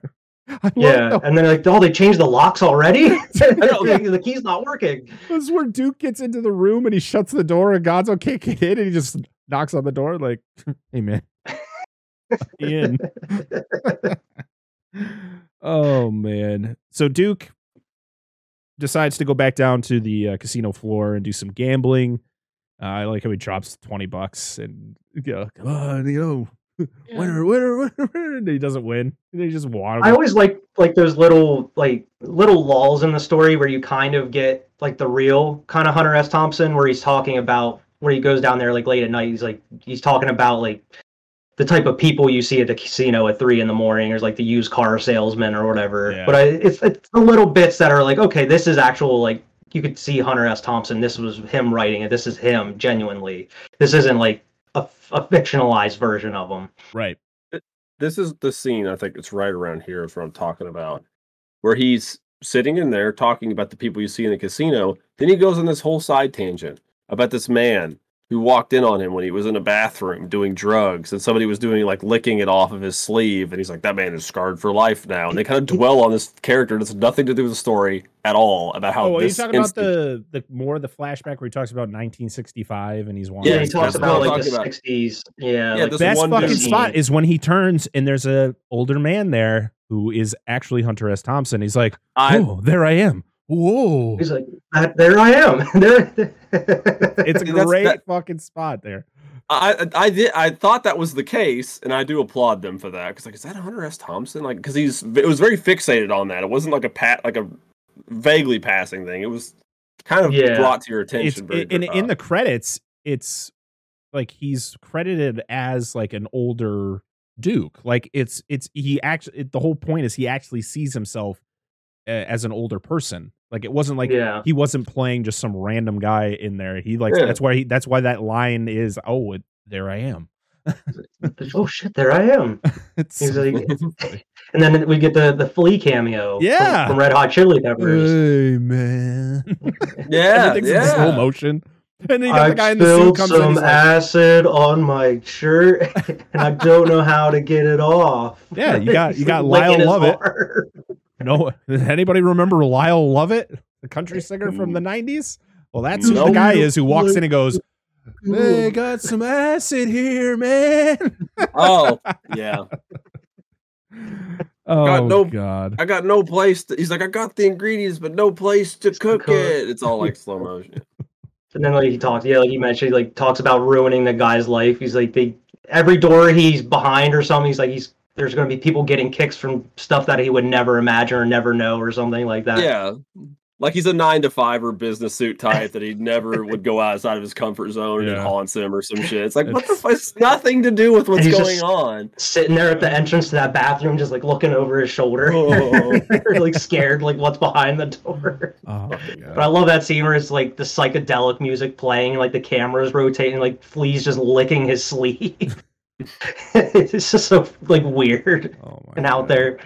So yeah, the Duke goes back to the room, and Gonzo is beyond gone. He is literally oh, laying yeah. in the Oh, tub, yeah. fully Took dressed. a whole feed of This is my favorite. Out of all we saw, I- this is my favorite. so With the, oh, the, yeah, there's one part. Yeah. things I hate in movies is when they show people throwing up. I and you eh, can I can Yeah. guarantee there is no fucking way you can tell me otherwise that he didn't force himself to throw up in this movie because that is That's the real. that only is him thing I really don't- throwing up. Like and there's like scenes of like him would like throw up all over his fucking face and his clothes. Yeah. I'm like, this is fucking na- this whole bathroom scene. He's gross for a majority of the movie too. He's Oh got like his God. shirt up, his guts hanging out, sweat all over. Yeah, Benicio del Toro, he gained 40 pounds for this role. So, you know, he's I, going full method here. yeah, I only enjoy this scene for the sheer acting Oh, it's That- so good. between both of them because he's like give me two hours just two hours to sleep Yeah. and you can hear him he's just yelling He's like, Not I want to hear this. part He's like, play the tape player. And he's like, no, no. And he's like, I want to hear White Rabbit. So He's like, you plays didn't eat all this acid, did you? You better hope there's something in this bag to counteract that, or you're in for a world of trouble. But he's he, like, like, threatening takes him with the- a knife and everything. yeah but then he like takes the whole shower curtain down He's, and like, he's like threatening poking him him with- with the shower curtain Don't fuck with me. I may have. Yeah. And he like agrees to drop the tape recorder in. And he's like, you got to do it at a specific part. And he's like counting when- down. Yeah, he when he says, when White that- Rabbit peaks, Yeah. drop And it he in. just fucking hurls that fucking grapefruit. Like it's like, what was the goal here? He's He just want to like, drop. He even says like, if I drop this in the tub, it's gonna blast you through that wall, man. He See, just I- tells him, that's "You're what I was so." waiting But- for but- what a perfect song, too. This is a great song Yeah. selection because this is literally a song about doing drugs. yes. Yeah. And I'm like, he's like, I'm gonna drop the radio in for it. Of course, he's really not. He's just telling him he's going yeah, to. yeah. And he, instead of just like walking out with it, there's grapefruit, and then runs over and lays down on the couch. and like locks the door. Like, what the Oh, fuck is God. that? You What's could- the goal? And you hear Gonzo in there just like, ah, ah, ah. Well, he's like, I like when before he like does everything, he's like trying to relax in the tub, and he's like, "Hurry up, you're wasting my goddamn time." and he's he, he's about to like relax, and he's like, "Hold up, turn it up, turn it up." And then he like wants something else. He's like, "You're wasting my fucking time. Hurry up." Does he, But yeah, and then he goes and tries to relax. And does he electrocute himself in there? I don't think so. because No, you can I hear the think the electric but- surges when uh, mean, Duke lays on the couch. You kind of hear, and I was like, "Is something going on in there?" But then fucking Gonzo just bursts out like the Hulk, and he's just like, "Ah!" with his knife, and you're like, "What is happening?" So I didn't want to cut you, man. I just want to carve a little Z on your forehead. Yeah, exactly. He's like, I don't want to hurt you. I just want to carve a little Z on your forehead. Oh, God. we get the inner dialogue of Duke talking about his experience of life in the 60s. So the scenes were a little out of order for what we were talking I'm about. sorry, This yeah. came right Yeah. after the that's fine. Um we're back into reality. It is time to flee Las Vegas. So Duke wakes up right and Gonzo's gone. Yeah, he's just- Yeah. this is one of my favorite parts too. I and, and the love this part of the hotel yeah the hotel is trash the hotel room is trashed and so he talks about duke talks about how he has no money to pay for it and he's talking about how if, was it how many times did he get room service it was like 40 It was- something times at like $40 twenty dollars an hour or something for forty eight For- consecutive yeah, hours. and He's like unbelievable. Right? Un- he's unbelievable, and I love like the scene where he's trying. He's like standing in the elevator with the the typewriter, and like the cop Just comes in like just handcuffed to that. that elderly lady, and he's like slowly turning his back like to the corner, and he's like, "I I got no oh, money." I, and then he's like, and a very like a goddamn enormous hotel bill yeah or something like Yeah. He's, tr- that. he's trying to leave and the guy from the hotel keeps coming out he's like i, I was just wondering if i could uh, talk to uh, dr gonzo it would be you know just you know when is he going to be coming down he's like uh, he's trying to just get the fuck out of there and he's just every time he goes he's like tries Yeah. to step on the gas and he slams on the brakes. yeah The letter is to Thompson, not from him. Like, it, it's like it's journalist code. Nobody would understand this except for us. so he finally escapes and he's driving down in the desert and a cop pulls up on him he kind of eludes him at first but then he goes down to like this dead end and he's already outside his car and you find out the cop is gary busey yeah, and like he's like a lot of people's first instinct is to just pull right over. He's like, that is the wrong move. You want to? he's like, that'll raise the contempt in the cop. You want to just put your foot on the gas. And then keep going and, and put your turn signal on, and they're not going to know you're going to make a 90 degree turn at like 50 miles an hour or something like that. Such They both go in opposite directions. yeah. oh my god And then he gets there, he's already just sitting outside of his car, leaning Yeah. on the hood or something. Yeah. because he's he's and he's being truthful about everything you know he's got the beer in his Yeah. hand he's got all the beer in the back seat he pretty much he, he pretty much admits like you know oh i just you know i felt like i you know break the law i'm a bad person and all this It was stuff. wrong. I did it anyway. and, and Gary Busey's just like you got a weird attitude about you i don't remember the rest of this conversation But he like Uh, looks at his license, and he doesn't say that he's Hunter S. Thompson, but he's like, he, you tell he knows who he is. He's like, Oh. oh, and he's he's like, oh, I know who you are. I've, I'm familiar with your work. Um, but he's like, I think you just need a nap. He's like, instead of giving him a ticket or whatever, just he's like, pull up to the next rest stop, take a nap, and then you could go or whatever. And he's like, nah, I don't know. He's like, I kind of, I'm on a strict time crunch. I gotta go go through here. He's like, well, this is my jurisdiction. If you go out here, I'm gonna have to call you in. I'm gonna have to, you know, bring you in and everything. He's like, all right, I'll I'll pull over at the next rest stop or whatever. And then he, uh, Gary Busey asks him for a kiss. yeah He's like, I'm lonely out here. Like, what? this was another scene that fucking hunter s thompson didn't like terry gilliam thought it was hilarious and uh, it ended up staying in the movie And he's just pissed off in the car. He's like, I felt raped And he's- as he's driving to like oh my trying to get out of there. I was just waiting for Gary Busey's character to start leaning in and Johnny Depp be like, Mm. just go It's so weird and 'cause he's like holding his like chin too. He's like holding Yeah. his face. Gary Busey's a weird fucking guy. Yes, he oh lord. So Can't wait for Gingerdead Man. so they decide so he gets to like a fork where it's either one way it goes to Vegas or one way goes to Baker, which is where the cop told him to go. Yeah. And uh this is where he sees he's like, Oh, he was like, I can't go straight back to Vegas. But he also sees fucking Tobey Maguire just The standing in the road. hitchhiker again. Uh, oh, there he is. He's like, oh fuck, oh god, no. Yeah, no. They're after me. They're after me. Duke then goes into a junkyard, calls Gonzo. Gonzo's all cleaned up back at his office. Yeah. Which there's know, a I was picture like, of what Hunter S. Thompson in the background on a was like, poster. What are you doing in the middle of the desert? I t- I sent you a telegram to be at the hotel. You're going to be covering a different uh the, the convention, like the cop convention or yeah, whatever. yeah, yeah, yeah. And he didn't like, know what, it the was though. He didn't know it was a cop convention. He just said, yeah. Yeah. cover the convention that's in town. he gets there, it's a drug anti-drug convention. And then he rolls up and he just like slinks down into a seat of his car. oh, here, sir. I need to do the hands up the ticket. And I love that shot. Like as soon as he walks into the lobby, everybody just immediately looks at him, and then it pans Yeah. down to his briefcase and it has that X-ray view of his case full of all the drugs and Oh, stuff. so great. Oh, I've actually cleaned a, ho- a hotel during one of these. Not a like a big one, but like locally, mm-hmm. because we live near yeah, you know, I'll t- I don't give a fuck. Pigeon Forge, Tennessee, it's Gatlinburg, it's a big tourist area.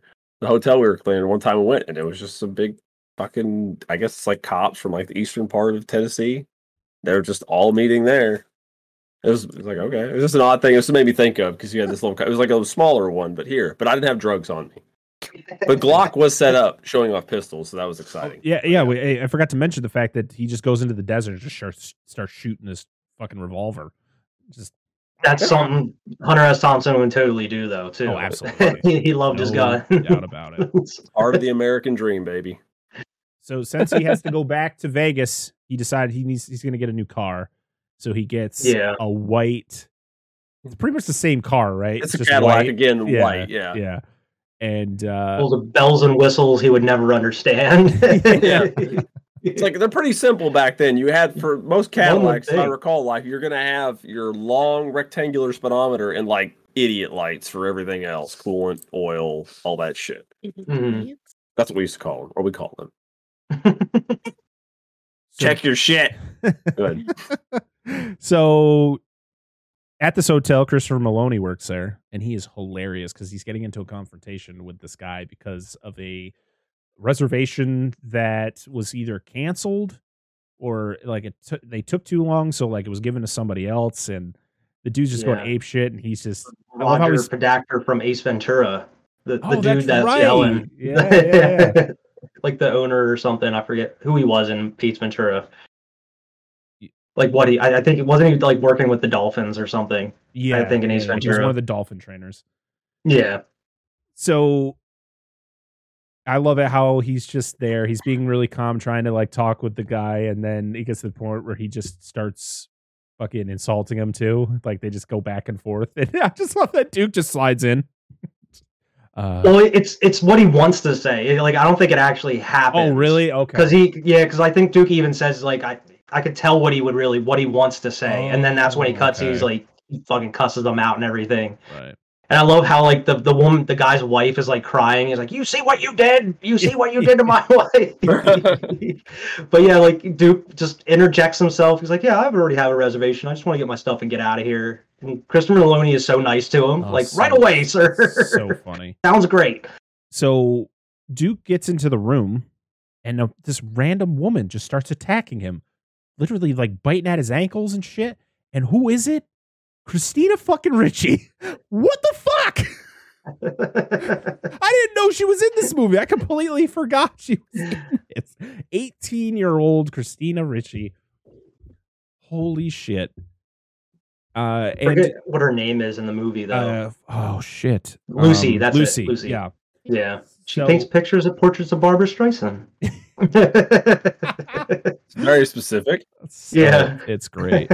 But you're also questioning the fact that, like, did Gonzo kidnap this girl? Like, what the fuck is going on here? Gonzo, I mean, you already know Gonzo's kind of a piece of shit, but this kind of makes him more of a piece of shit. And and, He's and like- his actions as we continue this movie just makes him the most unlikable fucking character. Oh yeah, yeah. He's dressed up in like some weird robes and stuff too. yeah. Like in Yeah. this, I don't like it. but it's it's very uncomfortable because you you feel like this girl is totally underage, She's a and why is he? Yeah, why Dude is literally she? with- pulls him outside and was like, "Why is there a child in there? like, Yeah. what what are you doing?" Yeah, he even said he says some dark shit in that conversation too. Oh, yeah. Well, like talking about like, oh, we can put her in a room and have these cops go at her for like two hundred bucks a pop or something. He's like, we can clean up. He's like, oh, how could you say something like that? Like Doctor Gonzo's even saying that. He's like, I could beat the hell out of you in this hallway right now. He's like, hey, truth hurts, man. like he's trying. I think Duke is trying to get him to realize like what he's doing, but like it's how not fucked really up the clicking. situation. Yeah. Yeah. Like, let me say this really fucked up thing and try to see where you're at with this. Yeah, see where you're at. So if that's fucked up, maybe you can realize the situation, your situation you're in. And also, what the fuck is this hotel got reverse peepholes? You that's not how that works. You can't look into the room. Unless the person No, no, installed this- who installed it fucked up. Just wrong, wrong thing. Yeah. So you find out she's like a, I, I mean, according to Gonzo, she's like a religious freak, Mhm. and he then talks Duke or Duke talks Gonzo into cutting ties with her. So they pack up all of her paintings and kind of get her in a cab and get her the hell out of there. Just drop her off at like a random hotel or something. Yeah, this is where you get the fucking scene with him throwing up. Gonzo just, I'm like, why? I hate this. So nasty, man. Ah. Glad you missed that. Huh? So oh, Du- I'm glad I missed that. Duke and throwing up. Attend the anti-drug conference, which is just hilarious. Because these dudes have literally spent their entire the entirety of this movie just being under the influence of any and all drugs, and they go to this conference where they're talking about it's you know it's anti-drug it's an anti-drug conference. yeah, and it's all like complete bullshit too. Like what they're saying is like completely like wrong. He's like the reefer bud looks. They call it a roach because it resembles a cockroach. He's like, "You gotta be crazy out of your mind to think it resembles a cockroach. like, they're just like tearing everything they're saying apart. Uh, I love that the head of this conference is uh, Udesky from Jurassic Park Three, or- yeah, as he's in this movie. His name is And he's- L. Ron Bumquest. yeah. He's in like Green Mile too. I think. Yeah, right? yeah, yeah. I can't remember his character's name in that. He's the dude with like the rat that takes Yep. care of like the rat. What are you going to tell me next? That you're not a mercenary either? I never said I was. Oh, R.I.P. Udesky. Yeah, Um, indeed. we then get Lu- Lucy calls, and you get Lucy this calls. like, yeah, and you get the weird vision, like the told the vision of them like being condemned, like they're it, it being held in court, and Harry Dean Stanton's there as the judge, and Christina Ricci's like all up in this like little schoolgirl outfit, like just like those are the men who did this to me. castration, Yeah. double castration. yes. Oh, so good. I, the one part I liked about the conference though is because he's talking about like the different levels. He's like, "You- you're cool, hip, and then groovy or whatever. And he's talking about like how to identify like a reefer addict.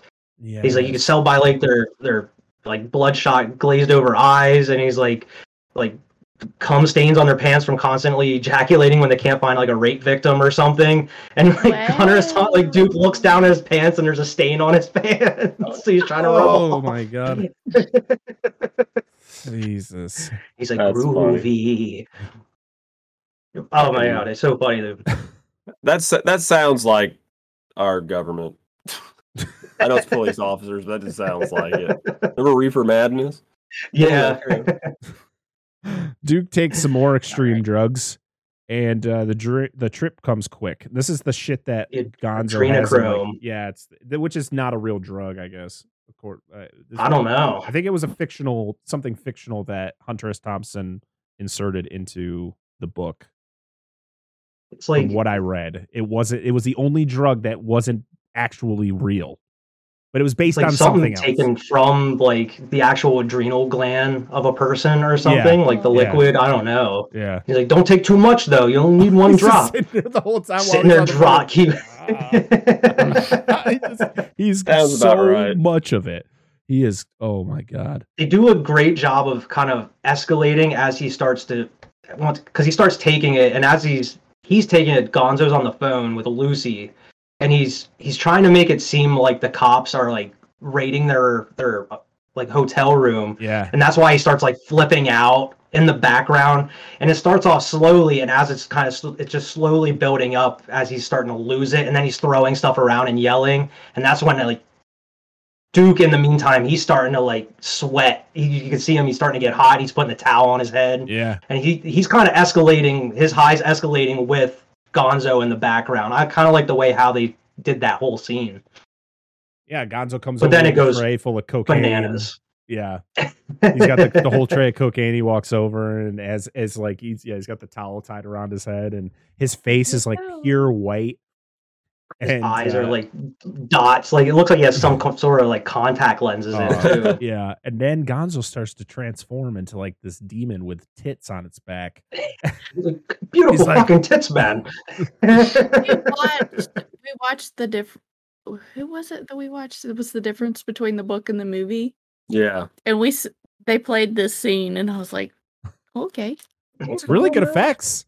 Really good effect. Like, like the, the demon effects. and- Yeah, yeah. Really cool. And Yeah. uh, yeah, he's tripping that, so hard. So He's hard. Maybe you can just take me and put me in the pool. He's like, man, if I put you in the pool, you'll sink like a stone. you're, you're done for. Duke wakes up to the room being completely just this is the nastiest fucking thing ever. Like you don't know if there's shit on the wall or if that's ke- like you you find out it's smell it. It's yeah, it's disgusting. He's got the he's got his microphone like taped to his face.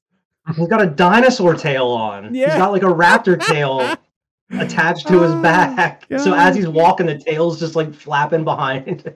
It's it's insane. And the room's flooded with like two feet of water somehow in this Yeah. hotel room. It's it's absolutely destroyed. You get a little bit of a flashback of Gonzo and Duke getting into a confrontation with the maid. yeah. They And- like convince her that they're cops undercover. He's And he's, like, at her holding with the like microphone. a microphone. yeah. are you having flashbacks? I am having cleaning flat. room? Yes. Uh, obviously, for long time listeners, viewers, I know I do carpet care. We do a lot of hotels, and I literally just I spent eight hours in a room two or three weeks ago cleaning it because the fucker flooded. I literally stood around for ah. eight hours extracting water out of a fucking room, and it smelled horrible the whole damn time. Oh, I bet, man. That's yeah. awful. So That's like, nuts. I'm glad I missed that because I was just I was thinking like, God, that takes It's like a forever. flashback. It's like, oh god. Oh yeah, 'cause nightmares. it's not even just that. There's No. like It- stuff all over the walls, like Oh, dry ketchup and mustard on the Disgusting. walls. I, at first, when you Under- see it though, when he wakes up and you see the shit on the wall, I thought it was shit. Like, did- I, I wouldn't have been surprised. no, not at all. This Oh. is mine now. They have like a shrine to like Debbie Reynolds on the Debbie Reynolds, wall. yeah. That's so yeah, we, we we only do floors. That'd be a hell of a payday. Oh. yeah. A hell of a payday. So they Fly me send to the maid Vegas. on a fake mission. I love it. they pretty Yeah. much get her all uh, her hopes up, and uh, with promise of all this money, and then they just send her off. Yeah, send her on her way. And then he kind of goes back through the tapes. That's what he's doing now. He's like going through his tape recorder to see what Yeah. happened. Before, why whole- why did this yeah. shit get like this? And uh, again, we run into Gonzo, and he's an absolute mess. He's just he. I swear it affects him worse than it does Duke. Like, cause he just he's got a lot of rage issues. So Yeah. when Yeah. he goes on a bad trip, he's like a fucking gorilla. And yeah, this hotel room is just absolutely fucked. It's got like a foot of water in it. It's it's fucking disgusting. It's like brown. yeah. Uh, It's nasty. Yeah, you feel like you could. You feel like you could smell it. You could smell the whole environment. I- it's just I can. So gross. right So now, you guys nasty. talking about it, I can. Yeah. I've been there. So we also there was a scene before where it shows the guy working at the hotel is trying to get the uh the roof to the convertible down and he can't get it so it's all fucking mangled anytime you see them drive the car from from that on From out. then on, yeah. and uh so yeah the, they both go to a restaurant where gonzo Oh, treats man. this waitress like a piece of shit This was probably the roughest scene this in the this movie. is where you like, go gonzo fuck this dude He fucking sucks Yeah. He berates this waitress he like goes behind the counter and like gets in her face and just she sucks or he sucks Yeah. sorry Duke's just sitting there eating his breakfast, reading the paper, or eating his food, eating the paper. It's like at this, and that's the whole thing. Is like through the course of the movie, when Gonzo is acting like this, you would think, if you're with him, you'd be like, dude, chill the fuck out. Or like you, Yeah. you have to be that guy to settle your buddy down, or like get him out of this bunker, get him out of where you're at. Like he doesn't do anything. No, he he just, just lets Gonzo and- just yeah go off. he's reading the paper he's just kind of observing uh ellen barkin who played the waitress she wore a, a prosthetic ass in the scene because it shows like it's it's very big What? yeah That's why he gives her the note, I guess, because he gives her like that's what sets everything off. He gives her like a a napkin that says like, "Are you like backdoor gal?" question mark on it. She's like, "What the fuck is this supposed to mean?" yeah and he just goes off and yeah, he yeah he sucks he does. Yeah, he's a piece of shit. So they're driving and they run into Lucy and they freak out. oh God, she's just carrying her all her paintings across that crosswalk. Looks all disheveled. oh man. So they they're so then we figure out that Duke has to get Gonzo to the airport and uh because of running into Lucy, they had to take an alternate route, which you know, they're like, well, how are we going to get there? So they go off roading and they literally drive through the fence of the airport. They got the pieces of the fence hanging off the car. And they literally, literally drops him off about five feet from the airplane. And I've never missed a plane yet. he just fucking takes off. Uh, and um, yeah, this is where you get the whole the whole thing about Gonzo, and this is kind of like the last time he ever sees him. Yeah, does the Nixon when he's up on in front of Yeah. the plane. Yeah. but I love that quote. He says he's like he's one of those ones. He's like he's too rare to live, too weird to die, type Yeah. thing. And I, I love that quote. Yeah. Or too weird to live, too rare to die, something like that. I might have flip flopped it. I think, I think- I think you were right the first time. Um, but yeah, and this is the last time you ever see him. Yeah, And then we go back to the flooded, disgusting hotel room, and Duke says some more philosophical stuff, and like, yeah. and then it's back on the road. Those are some of the best parts in the movie, though. I think is like the the one part earlier in the movie where he's talking about like the the counterculture of the '60s and everything, and the war. Talking about like they they thought that whatever they were doing at that point in time was right. That, that they can just and it would set off a spark and a chain reaction. That they felt like they had a, a power of, they could actually change and like change what was going on in the world at that time with Vietnam and everything. Uh, and then like the what you see at the end of the movie, he talks about like the end of the '60s and the end of the like the, the drug era with like Tim Leary and everything. It's very philosophical, but I like it's the more serious parts of the movie that that kind of ground it a little bit. But those are the parts I like the best. Absolutely. And uh, I like how when he's leaving, it says, "You are now leaving fear and loathing," and that's it. That's the end of the movie. That was the wild two-hour drug binge that is Fear and Loathing in Las Vegas. What a what an adventure that was. Oh yeah.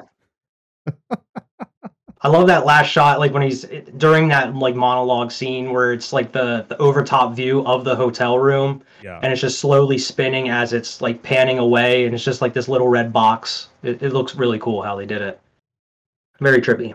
So we, uh, for everybody who doesn't know, we always share what movie we're going to be reviewing uh, on the show, eh, so that you guys can share your comments on if you've ever seen the movie, what your thoughts on the movie are, uh, and then we share them on the show. So make sure every week. I usually post them on like Friday nights or Saturdays. Uh, I'll post whatever movie we're going to be talking about, uh, and then you guys can comment on it. Our first one is from Johnny Browning, who posted a picture of his adorable dog dressed as Hunter S. Thompson. Yeah. I, I did see that one. Dozer. It's He's great. awesome. And he also said it's a trip of a movie. And then Dan said, "Yes, please. I'd like to know what others think as well." I need more opinions. I only had mine and hers at the time, so I was like, "Hey, please talk about it." Our friends over at Flicks and Friends podcast said, "Hot take: I've had zero desire to watch this, but that could change after this episode. Well, I hope we change your mind." It ain't I gonna be so. for fucking me. I say I, I think it's definitely worth the watch at least once. I Definitely will check it say, out. yeah, I will say, like going back and talking about it with you guys, it's fun. Like I'm enjoying this, but I just don't think I would sit down and watch it again. Like recall, like recalling is fun with y'all. So, Yeah. Our next one is from Ty the Blockbuster Daddy, or at Ty the Blockbuster Guy. He said, "I watched this on star. mushrooms on Halloween for years. I love this movie." Man, I don't know about that. He said Terry Gilliam directed a masterpiece. I can agree with that. I don't know. I don't know if I would want to watch it on mushrooms though. Yeah, I mean, I've I feel like it would be good for a little while, but then you hit some of those dark parts, man. Or you hit that circus, you go, Mm-mm, oh no, my I'm good. I'm good on that. No, thank you. Uh, let me see. Do we have? Oh, we have one more from Sick Mick. Uh, oh, 007 said one of my all-time favorite films. Well, thank you to everybody who left a comment. yeah, Yeah. We always We appreciate it. appreciate you all, Always. and we appreciate Wyatt for being here and and and uh, picking this movie for us to cover. Because to be honest, this probably was a movie that we might have never covered, or it would have taken a very very long time for us to get to this point. So that's why I love it, is you know you always you're always swing it. You're always it's a random thing. You know when you let the guest pick whatever movie to cover. You know, you just you you go with the flow. I love a I love a challenge, and this was definitely one of the harder ones for me to take notes on and to to talk about. But being able to, I th- I feel it was actually it was a- it was a blast, and to have you guys here and to kind of to riff off of as we're talking about the plot definitely made it a lot easier. So Yeah. Thanks for having me on. I mean, I'm glad that we had like a, a wide range of different opinions on the movie Yeah. here too. Yeah, and I I like uh, definitely like Wyatt's enthusiasm for it because it can show like somebody who truly appreciates the movie. It's not just like everybody dunking on it or calling it weird or some shit. Stressed, yeah, stressed like Johnny Depp. yeah. Are you for- high right now, Wyatt? No, I'm not. I made sure I wasn't for the podcast, man. I got to come in straight. for anyone who is yeah for anyone who is who just listens to the show uh wyatt is dressed as duke aka well hunter s thompson aka duke from the movie Yeah. so We're a little late for Halloween, but yeah, I had to. I I had to was dress gonna up for do the it too. I was gonna put the bucket hat on and have the fly swatter. I just it's really cold where I am right now, and I need. I had the I had the cigarette too, man. I just didn't have it broken in half. I'm surprised you didn't. I was like, he would. He, I'm surprised he said a And cigarette. we never talked about it oh. either. How the fact oh, I he always it. had the the cigarette with the little cigarette holder. Yeah. and through like some parts of the movie, the cigarette's broken in half. Yeah. and he doesn't doesn't even replace it. Oh. It's, it's great. It's hard to talk with. That's why I didn't use it. So we are continuing our streak of having guests on the show as you know as we we say goodbye to Wyatt at, at least for now. We're going to be bringing on some uh, some new people next week as we're going to be welcoming some of the hosts of the Quad Pro Quo podcast and we're going to be talking about the 2019 film Fuck, I I'm blanking. Wow. Wow, I'm in. I I'm never in. heard Ready or not? movie. Right, Ah, the two. Wait, let me try that again. We're going to be talking about the 2019 horror flick Ready or Not, Oh, that's a which good I'm one. very excited about because I've never seen this. Uh, it was directed Nice to by. know. Yeah, you guys know right now.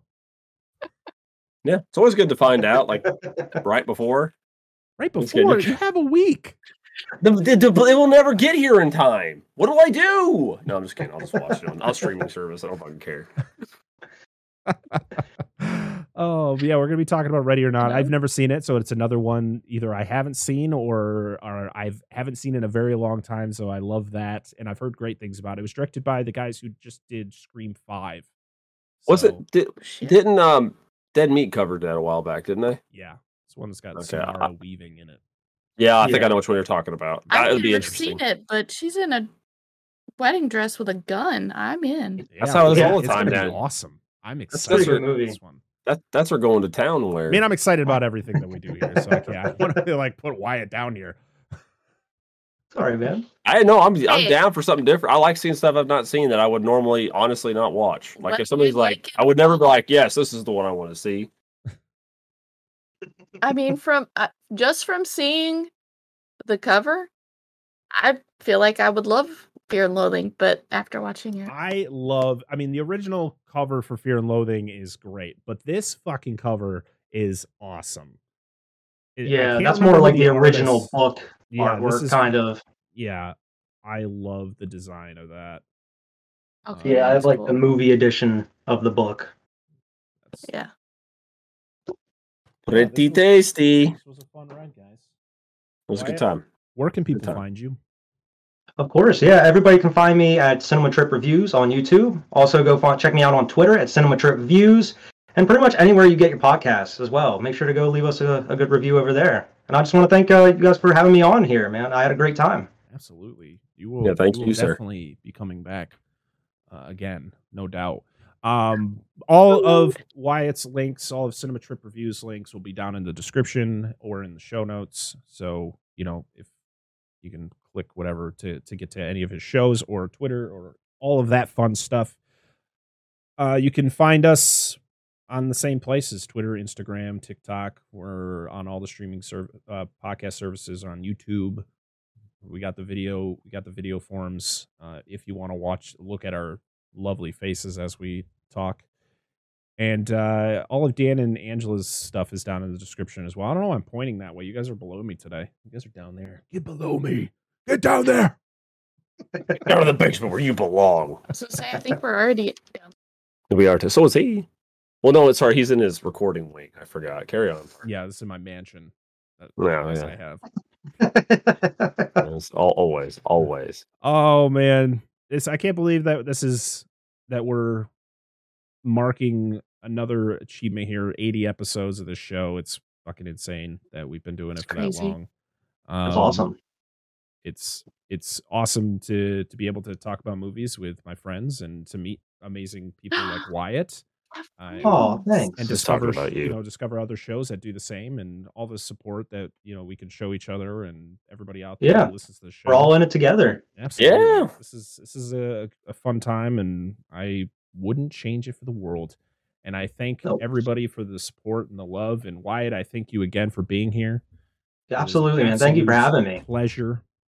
And I'm excited to, you know, to hang out with you again in the future. Yeah, we got to talk about Matrix Reloaded, man, at some Oh point. yes. I gotta come back to talk about the next Matrix. and I would like to I would like to have everybody on the show eventually too. At some point, I would have to you guys kind of figure out what movie you would want to talk about on on on my show. God, Shut invited. up, guys. You The act like I invitation. never invite you on shows, okay? He's like that mom and dad that always goes out and always leaves his fucking kids at home. He's like, they ain't coming with. Fuck them. They haven't earned it. at least she was the one that brought it up, not me this time. I know. It's always gonna be the joke. It's always I'm just picking. Until we get on a show, then I'm just gonna do a count of how many more you have than us. I would like to have everybody on on the show here. It's just a matter of uh getting all you all three of you to figure out what movie you would want to cover that maybe you wouldn't cover normally on your show. That's a tough one. That's a that's a tough one. Yeah, That is Yeah. a tough. we've tou- we've covered so many different movies on this show. It's I feel like we do anything. We're pretty easy. All right, Yeah, everybody. Same. Before we get on too long here, uh, I am your host Brett Parker. That is Dan and Angela of DNA Gaming, and that is Wyatt from Cinema Trip Reviews. This has been the Dissect That Film podcast, episode eighty. We'll see y'all again next time.